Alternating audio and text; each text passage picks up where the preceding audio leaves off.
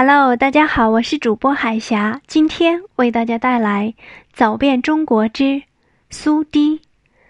六桥凝碧，水粼粼。西湖的景点中，与白堤一样闻名的还有苏堤。它南起南屏山路的太子湾公园，北到栖霞岭下北山路的岳庙附近，全长近三公里，平均宽度有三十五米左右。它是著名的文学家苏东坡任杭州知州时疏浚西湖，利用挖出的风泥构筑而成。后人为了纪念苏东坡治理西湖的功绩，虽将这条长堤命名为苏堤。苏堤南北横卧，连接了南山与北山，给西湖增添了一道妩媚的风景线。南宋时，苏堤春晓被列为西湖十景之首。元代又称之为六桥烟柳，而列入钱塘十景，足见苏堤自古就是风景优美而受到人们的喜欢。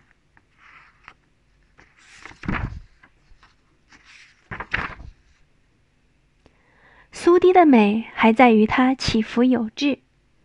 如果这样一条长堤仅仅只以各类花木，多少会显得有些单调。但苏堤有六座桥。使得整条长堤起伏有致、伸缩有致。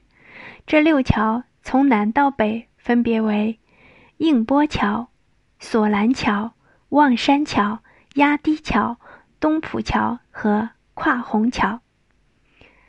这六座桥的名称也很有意义。古人的取名是非常讲究的，不会像今天有些开发区道路以编号命名，或者用当地的首字来写。虽然明了，却缺乏文化的韵味。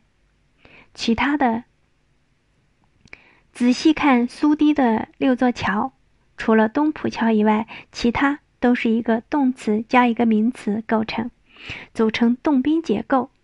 动宾结构的词语，很多时候让人会产生丰富的想象，意境丰富。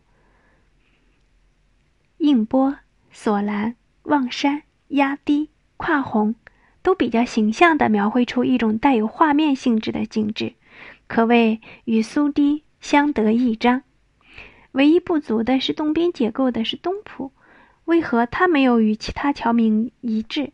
有两种说法，一种说法应该是东浦应是竖浦，是因为东的繁体字接近于竖字，在传抄时疏忽，后来就以讹传讹了。